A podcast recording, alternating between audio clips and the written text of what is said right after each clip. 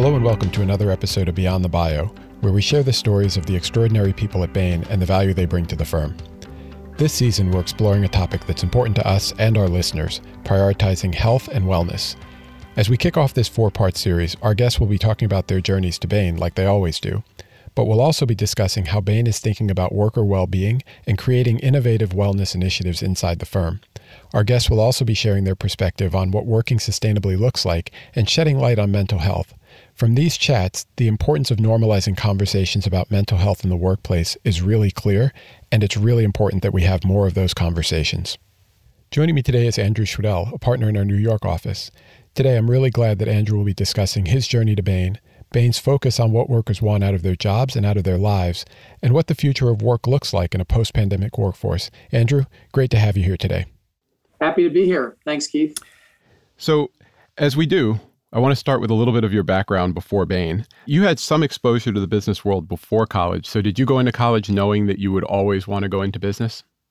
I thought that that was a likely possibility, although not a certainty. My family had a small business, a textile factory, and I worked several summers in high school in the factory. And so that was a different kind of work, certainly, than we do at Bain. But that was my first real exposure to the business world.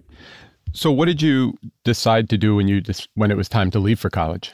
I was very interested in you know a liberal arts education program. So I, I went to University of Pennsylvania, and I was a history major.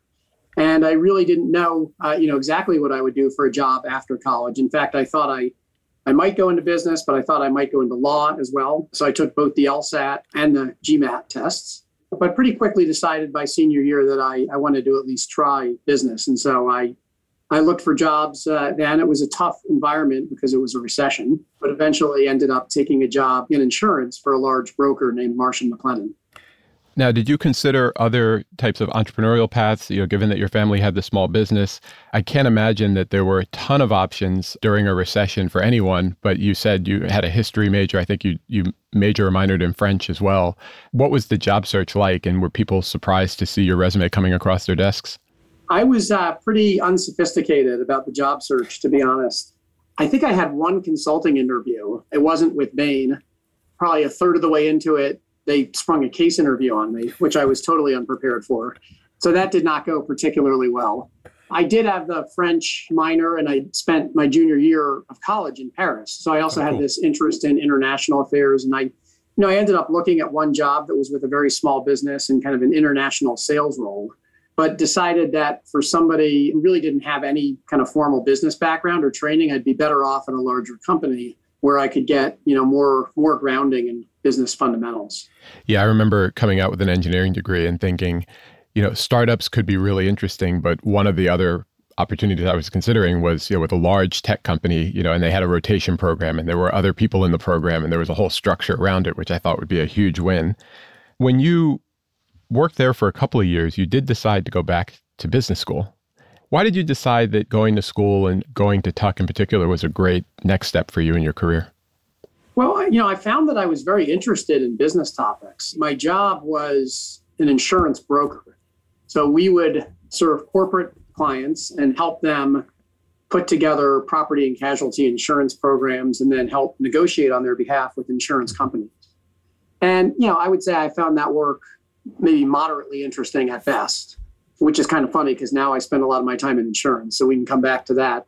But what I found interesting was just thinking about my employer as a business, our position relative to competitors. And I had all kinds of ideas for ways we could do things better. But that really wasn't part of the job.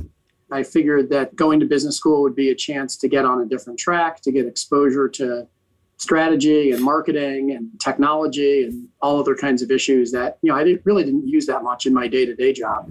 And so I looked at a bunch of business school programs. I chose Tuck because mainly because it was a small school and in a remote location. And that was not my experience with undergrad, but a lot of my friends, as I was living in New York at the time, had gone to colleges that were a lot more like Tuck, and, and they loved it. And so I thought that that culture and everything I'd heard about it in terms of really getting to know everybody and having great relationships with your classmates and really everybody there, you know, wanting to be there and focused on the school because it was kind of in the middle of nowhere. I found that very compelling, and that in fact did turn out to be the case. So that was a great experience. Yeah, and we have a lot of alums from Tuck at Bain these days. It's a hugely important school for us, and I think to a person, they all said their experience was just phenomenal, and the community at Tuck and the relationships they built at Tuck were just such a huge part of their development as people that it's a consistent theme that I hear from everyone at Tuck. Yeah, I very rarely met a person who did not have a great experience there. And the way people describe the culture at Tuck is, you know, similar, I think, to the culture at Bain. So there's a, a particularly good fit, I think, for, for people who've been through that school. Right. Now, while you were at Tuck, you got your first taste of consulting during that summer. What led you to consulting, and what did you find that you liked and didn't like about the industry during that first consulting experience? You know, at the time, probably a third of the class went into some kind of finance related job, a third went into some kind of consulting job, and a third did a variety of other things, usually marketing or, or brand management. I happen to be friends with a lot of people who are interested in consulting. They'd either mm-hmm. been consultants before business school or they knew they wanted to do it. I really enjoyed some of the strategic type discussions we had in classes first year. The consulting firms were well organized and, and recruited on campus. So I, you know, I thought that that would be an attractive route to go. And probably like a lot of people, if nothing else, at least it would open up other options and you'd learn a lot. So yeah, I uh, interviewed uh, with a few different firms. I ended up working for the summer at what was at the time called Andersen Consulting, now mm-hmm. Accenture. So that was my first exposure to the industry. Now, I have to ask, given my recruiting role at Bain, why didn't you summer with Bain? I didn't get a, an interview. I did drop a resume with Bain. You know, I got a, a letter that said basically it's a very competitive process and uh, we're not able to interview everybody. So I guess I offer that up and I saved the letter, by the way. Sometimes that would provide motivation in, in later years but I offer that up to just say, uh, you know, be persistent. Yep. So it didn't work out first year, but uh, it did work out second year. The story about persistence is certainly one that I've seen at Bain. Uh, I think I was telling you when we were preparing for today, you know, the person who gave me my Bain offer was a partner who had been denied a job at Bain as an ACI, as an AC, as a summer associate, and then finally got the job when he finished business school and hit his stride there. So you never know unless you take the chance. You just stay with it. And I you know, knew that the people in my class that I that were in the consulting sphere that I, you know, really liked and respected, disproportionately were from Bain. I think certainly being close to those people and getting advice from them and then probably having them put in a good word for me helped ultimately. And so I, think persistence is key.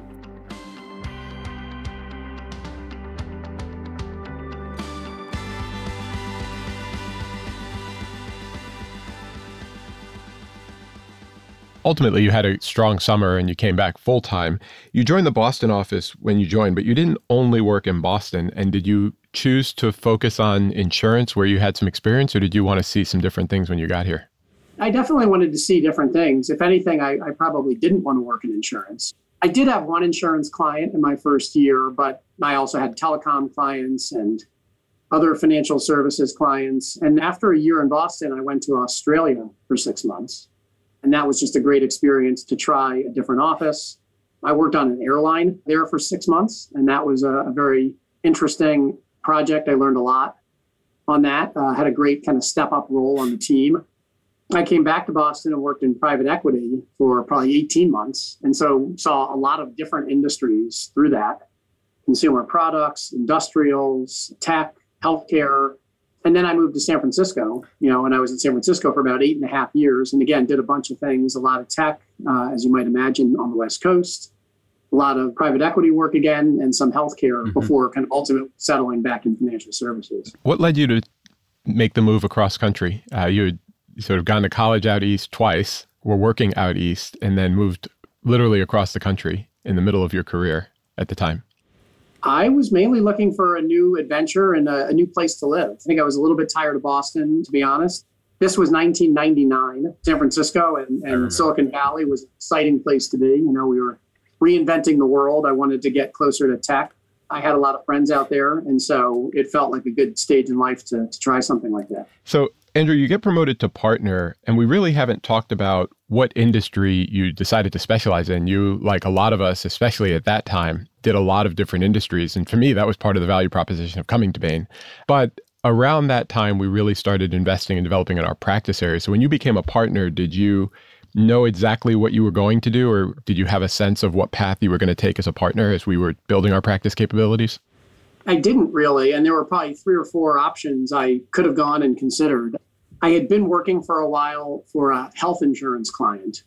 And so, arguably, that could have put me on a path for healthcare or financial services. And I had done a lot of technology work and I'd done a lot of private equity work.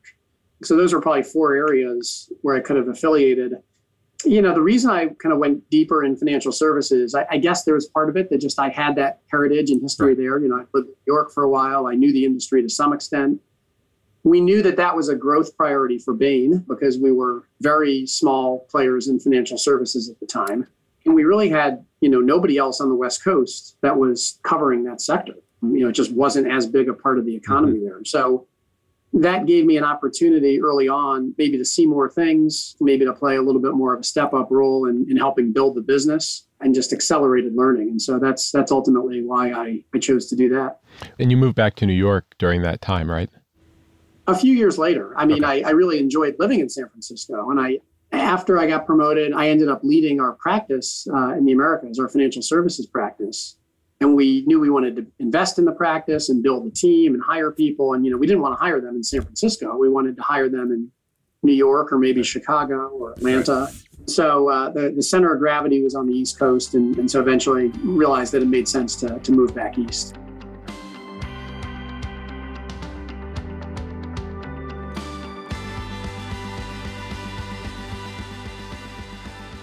Let's talk a little bit about some of the innovations that you had while you were in New York, starting with the Macro Trends Group. Let's talk a little bit about what that group is and, and how it came to be at Bain. I really have to give primary credit for this to Karen Harris, who kind of founded the group and, and really leads it, along with Austin Kimson. Karen and Austin were both working with me in financial services. You know, both had an interest, as did I, in macro trends. And it was 2008, 2007, really, and macro trends was becoming more important. We'd been through a period for maybe 10 or 15 years where the clients didn't really have to think about macro, maybe more, maybe 20 years. You know, people now call it the great moderation. And so our clients and Bain were very focused on microeconomics, on the dynamics of an industry and patterns of competition and that sort of thing. And you could take for granted that the larger business environment would be stable the Cold War had ended, the interest rates were low, inflation was low, and that started to change, you know, pretty significantly around 2007. When you talk about macro and micro, for those of listening who don't have a background in economics or in finance, what would you define as macro trends? As we start talking about the group, it's probably helpful for them to understand the difference between macro and micro. You started to get into it there, and we can go a little bit deeper.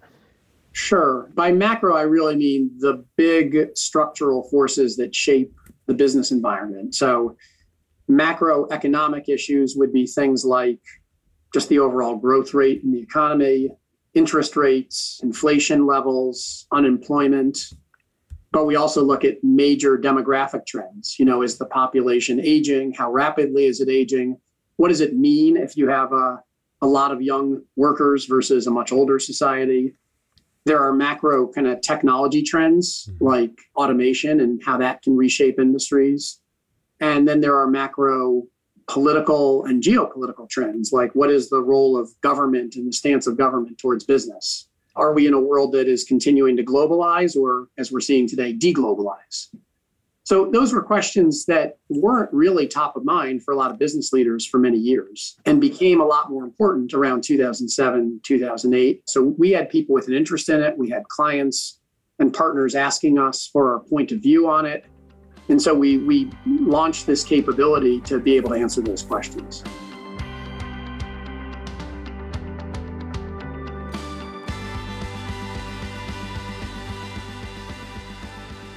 Andrew, MacroTrends picks up momentum once it launches and starts to build that track record, and it became something a lot bigger inside Bain.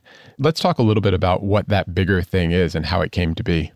So we really started MacroTrends, as I said, in 2007, 2008. By 2015, I think we'd had a lot of momentum and a track record and a growing set of, of both partners and clients who were working with us.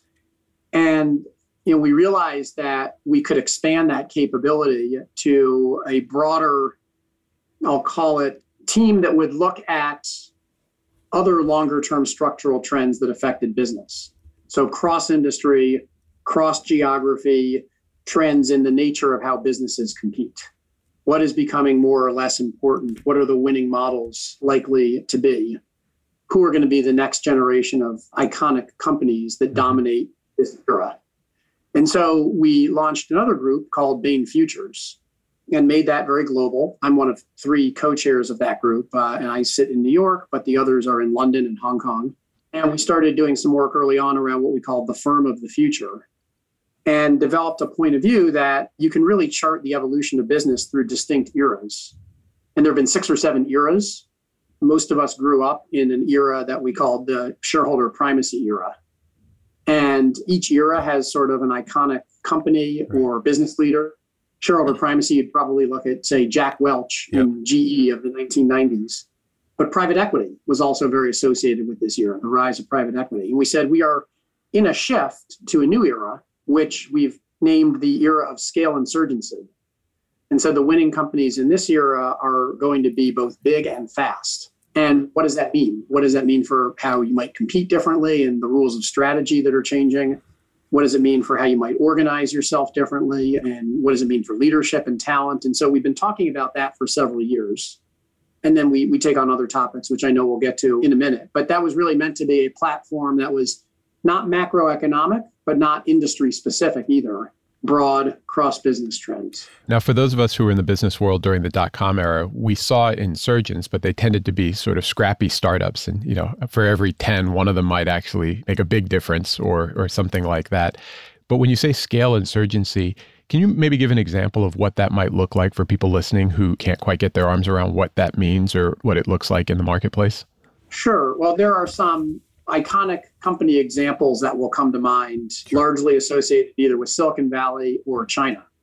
You know, Amazon, Apple, Google, those types of gigantic platforms that are able to build and scale new businesses with relatively fewer people or direct assets mm-hmm. enabled by technology. In China, you would look at examples like Alibaba or Tencent or Ping An, the large insurance company and financial group but I wouldn't limit it to tech companies or kind of natively tech companies, let's say. I would put, you know, companies like Starbucks and Vanguard and financial services in this category. Another Chinese company that's probably less of a household name is Haier. And they are a, um, a white goods manufacturer. They make mm-hmm. large appliances. Mm-hmm. And what these companies all have in common is a number of things. One is they have managed to escape the trap of having to choose either between being big and low cost or being nimble and friendly to customers. Right. And they're able to do that largely by using data to drive personalization at scale. So typically, when we analyze industries, we look at many different things, but a couple of metrics we look at are relative market share, how big you are compared to competitors. And we look at NPS, your net promoter score, how much your customers like you. And in most industries, you see a, an inverse relationship between right. those two things. Right. The largest player is not generally the one that is beloved by customers. But scale insurgents are able to avoid that trap. And you see companies like Verizon is a good example, the NPS leader and the scale leader in mobile telephony in the US. And so companies are able to do that as data and digital have penetrated deeper into their businesses. So that's one hallmark of a scale insurgent. Another is really driving more growth through building entirely new businesses you know, at Bain, we've written about strategy for 30 years through a framework of profit from the core. Master your core and then grow smartly into a close adjacency. And only then do you go into kind of farther adjacencies. And I think that still very much holds true. But in the last 10 years, we've seen a much greater share of growth coming from new businesses. And scale insurgents do a bunch of things to really help them build new businesses and scale them much faster than big lumbering firms used to be able to do.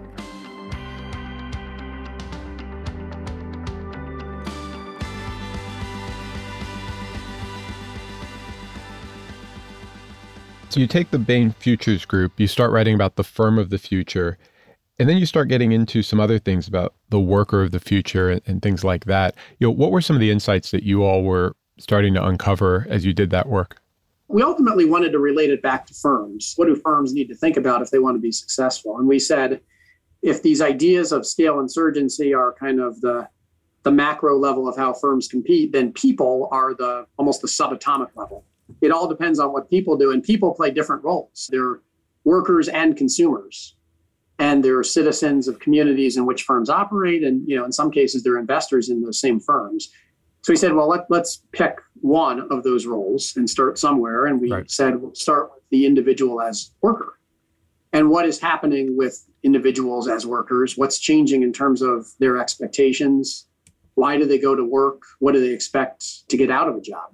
Which I think was a little bit of a different angle. I mean, there's a lot of people writing about the future of work, but not generally taking the lens. Of, it's usually coming from the lens of what companies want you know, how are we going to organize a company? What skills are we going to need? And not so much what do people want. So we did a bunch of research and we wanted it to be very global and we wanted it to be broadly representative of the workforce. So not just focused on knowledge workers in management, but you know, representing the full workforce. We looked at 12 markets across all the major regions of the world, talked about 25,000 people.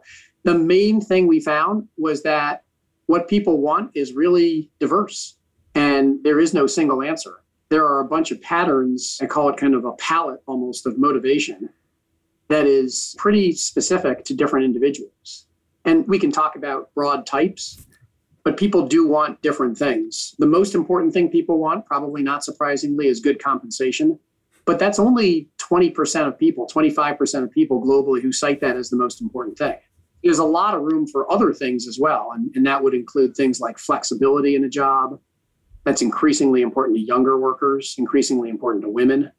Job security and stability mm-hmm. is also. Then there are things like learning and growth on the job, affiliation and friendship and social relationships at work. You know, work has to some extent replaced, at least in the US, other activities for a lot of people that used to happen through you know, civic associations and churches and local involvement and family. And people, by the way, want to reset that balance and mm-hmm. not work quite so much, but they also look to work to provide some of those things that maybe they used to get in other domains of life. And so when you're doing that work, you start to identify, you know, these types of people or these archetypes.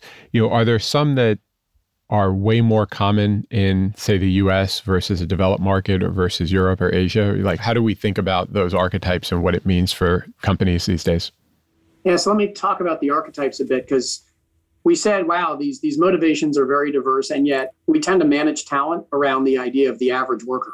You know, we have a standard recruiting process and, and career pathing and compensation and performance management system, and it just doesn't make sense in a world that, that has all of those different profiles we broadly found six archetypes, what we called operators. And that is the largest share of the workforce in most markets. Probably think about that as 20 to 25% of the workforce. These are people, frankly, who want a good job, but they see a job as just a job. They're not looking to their job to provide their deeper meaning and purpose in life.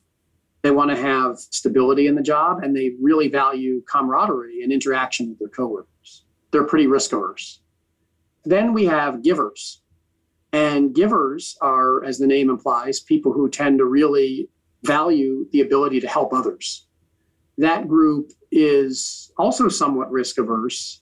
They do look for meaning and purpose and impact in their work through helping others. They also put a high premium on relationships with coworkers. Would that be like healthcare workers or educators, like that group? Those would be the two classic examples. By the way, you'll see all archetypes in all fields. Right.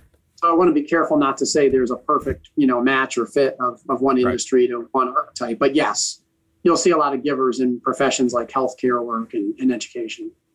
Artisans are people who really value mastery of their craft and technical expertise and they are on a journey of lifelong learning but it's it's generally i want to go deep and become the best at something oh. they tend to be you know more inner directed i would say value autonomy at work you know don't micromanage me but not so much i need to be part of a broad team the way you might find with a giver or an operator. Then you have explorers uh, and explorers are people who also really want learning and growth but they want variety. They want to try new things they may get bored easily. They are more risk tolerant let's say. They're pretty externally oriented and, and they really value flexibility. And then the final two archetypes are strivers and pioneers. Strivers are very achievement oriented people, uh, focused. They're forward planners. They tend to be more risk averse. They're status motivated and they want to get ahead and do well. Pioneers are people who are on a mission to change the world. They are very risk seeking. This is where a lot of entrepreneurs and, and kind of company founders would come from. So you've got these six archetypes. They're present everywhere. You know, you asked about differences by country. You see uh, probably a slightly higher share of strivers in Japan, a higher share of pioneers in some emerging markets. Uh, Nigeria, I think, was the highest one on our index, followed by India. You, interestingly, you'll see more pioneers and more givers in developing markets versus developed markets. You'll see more strivers and artisans in developed markets. There are a few demographic differences. Basically, age is, is probably the largest driver of that. You have more strivers and pioneers among young people. And as they age, strivers and pioneers tend to evolve into artisans and givers to a greater extent. We didn't see big differences by gender, by the way. I would say the, the one that probably spiked a little bit was uh, there were more women who were givers. But other than that, it was a pretty similar mix across most markets. Now, for people listening, I understand there's a quiz online that they can take to figure out what type they are. Can you say a little bit about that just real quick? We'll put it in the show notes as well. Sure. Yeah, it's a very simple, uh, I think it's 10 questions. It'll probably take about a minute or two. And it's just asking you to kind of choose on a spectrum and make trade offs around how important different things are to you. And from that, you'll get a, a pri- I'll call it a primary archetype because nobody is 100% right, one thing. Right, right. We'll all have elements of different archetypes in our personality, and they will change over time, as I noted. I think it's helpful just as a tool of self knowledge almost. Right. And thinking about, well, if I'm an explorer or if I'm a pioneer, you know, how might I think about a career and, and different experiences? Uh, how does the values of my company, how do those show up every day and how do I experience them? So I'm hopeful that this will be a useful tool for people to kind of know themselves better and manage mm-hmm. their own careers, and a helpful tool for companies to think about how to attract people of different types, how to help them thrive at the company and make the most out of their potential, how to put uh, teams together right. that get the best of all worlds. I I want to be careful and say there is no one right or wrong archetype you'll have a mix in every part of your business. And I think the key is how do you uh, get the benefit of all of those different perspectives and skills that people bring to the company? Exactly. And, and bringing teams together with that type of diversity is a lens that hopefully a lot of companies will start doing as they think about innovation or they think about planning or they think about sort of managing through difficult times. Speaking of difficult times, we're recording this prayerfully on the back end of a pretty rough two years for everyone as we go through COVID. You know, how has that changed the workforce and people's attitudes about work from the perspective of the group that you're leading at Bain? Yeah, so let me let me talk about a few other trends that kind of came out of the work that are shaped by technology and the pandemic. And I say both because some of these were underway well before the pandemic, but got accelerated by it. So the first is, you know, the increasing prevalence of kind of a contract labor force or gig work type arrangements. It's right. it's almost a return in some ways to a pre-industrial revolution system where people used to work at home and do their sewing and and you know put goods together and then get paid by the piece. And we've gone back to that in, in parts of the economy. Uh, you know, we have 15 million gig workers in the U.S., 30 million in Indonesia, 200 million in China, and that population of workers is less happy and less engaged with their employer than the full-time workers. Right. You know, by a pretty meaningful amount, 10 to 15 points lower engagement. Wow. And I think the main reason for that, or probably two reasons. One is less stability and job security in those arrangements, and less connectedness to fellow workers. If you think back to the archetypes that mm-hmm. we discussed, you'll have mm-hmm. a lot of operators in that group and they really want stability and connections of workers and it's harder to get that right at least today the way a lot of firms run those contract workforces the second one is the whole experiment in uh, remote work working from home you know some people would call it living at work you know that's really interesting to me in terms of how different people's views are on on the mm-hmm. desirability of remote work you know you have 25% of people basically globally who say they never want to go back into an office 25% of people who say they want to go back full time, and 50% of people who want some form of hybrid. Mm-hmm. But that 50% is almost evenly split in terms of how many days a week they want to be in the office. Right. So, how do you design HR policies that accommodate the needs of all those different groups? Right. There's no consensus. And so, there's a lot of experimentation, and it's stressful for people. And then the third trend is automation. And, you know, we saw this certainly before COVID, but COVID and the labor shortages that we've experienced now in the last year or so have right. really accelerated that. And so, you've got, on the one hand, just displacement of a lot of jobs, which is stressful for people and in our survey, we asked, by the way, you know, do you expect your job to be automated in the next five to 10 years? A pretty meaningful percentage of people, like 40, 50, 60% of people in most markets said yes. But that also, and here's the more optimistic spin, creates more opportunity to use automation to make jobs better, to get rid of the more mundane aspects right. and to let humans focus on the things that humans do uniquely well creative problem solving, interpersonal relationships, etc. But you add all of that up and you've got massive stress and pressure on workers. 60% of people in our survey globally said that they are fundamentally rethinking their work life balance as a result of COVID. 50 to 60% of people, depending on the market and the age group, describe themselves as stressed or overwhelmed at work. Those numbers are higher for younger workers, they're higher for more educated workers, they're higher for women. And the sources of stress are multiple. Not all of them have to do with work, but the biggest one is financial stability, security. You know, will I have a stable income? Will right. I have ability to get ahead and have a better standard of living than my parents? Will I be able to retire? So, you know, if you're running a company these days, you're trying to deal with all this change, remote work, experiments, hybrid models, reskilling, and just know that you've got a workforce that is stretched from a mental and personal capacity standpoint because of some of these issues. What I really like about what you're describing, Andrew, is that for many years, especially when I first started you know, my career 25 plus years ago, talking about those types of issues, talking about stress, talking about what people wanted out of work, what they wanted on their life outside of work, was almost like, well, that's just because they're not tough enough to do the job. And I think there were some companies that got it, but a lot of companies that just said, well, this is the deal, take it or leave it. And the work that you're doing is actually providing the data to say this is a fundamental shift in the workforce and their expectations. And you can't continue to have the attitude that people had in the 90s and even in the 80s towards the workforce because times are different now. Yeah, and I hope companies will come to that realization for enlightened self interest reasons. But there's always the hard self interest part of it, which is in the 80s and 90s, we had plentiful labor we had uh, a younger workforce. We still had room for women entering the workforce in greater numbers and getting participation rates up. We had a globalizing economy with China and India coming online. So there was abundant labor.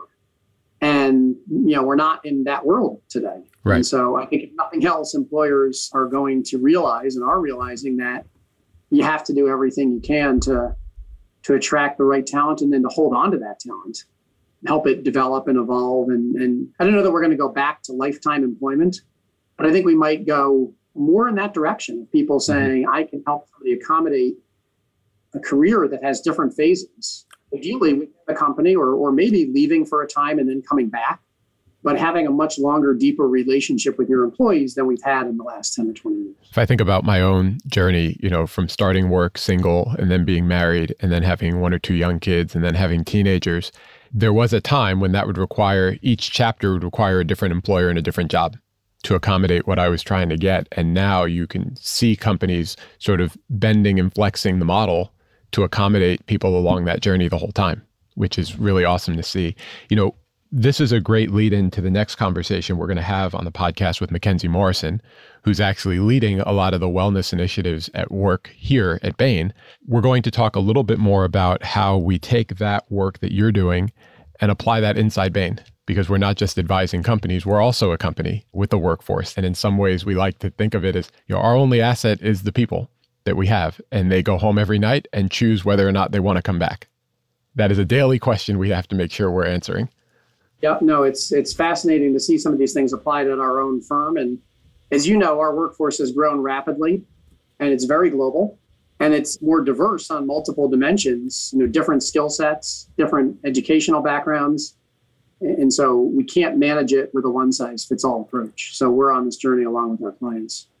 And Andrew, I want to just end with a question about the future of the work that you're doing. You know, what are the next couple of questions on the horizon for you and the team to be answering as we wrap up this conversation for today?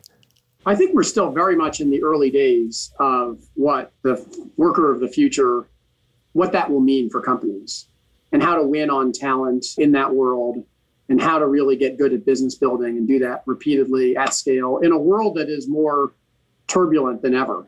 If I go back to the macro trends part of the conversation, you know, we haven't talked today about the fact that there's a major war going on, unfortunately, that will further destabilize the world.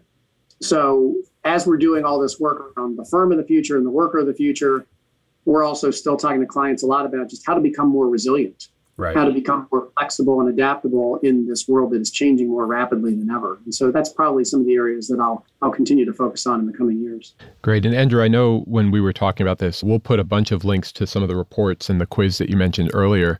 But a lot of the research that you're doing is working with people at Bain. So people joining Bain, you know, can be on the teams doing some of the research, right? Yes, absolutely.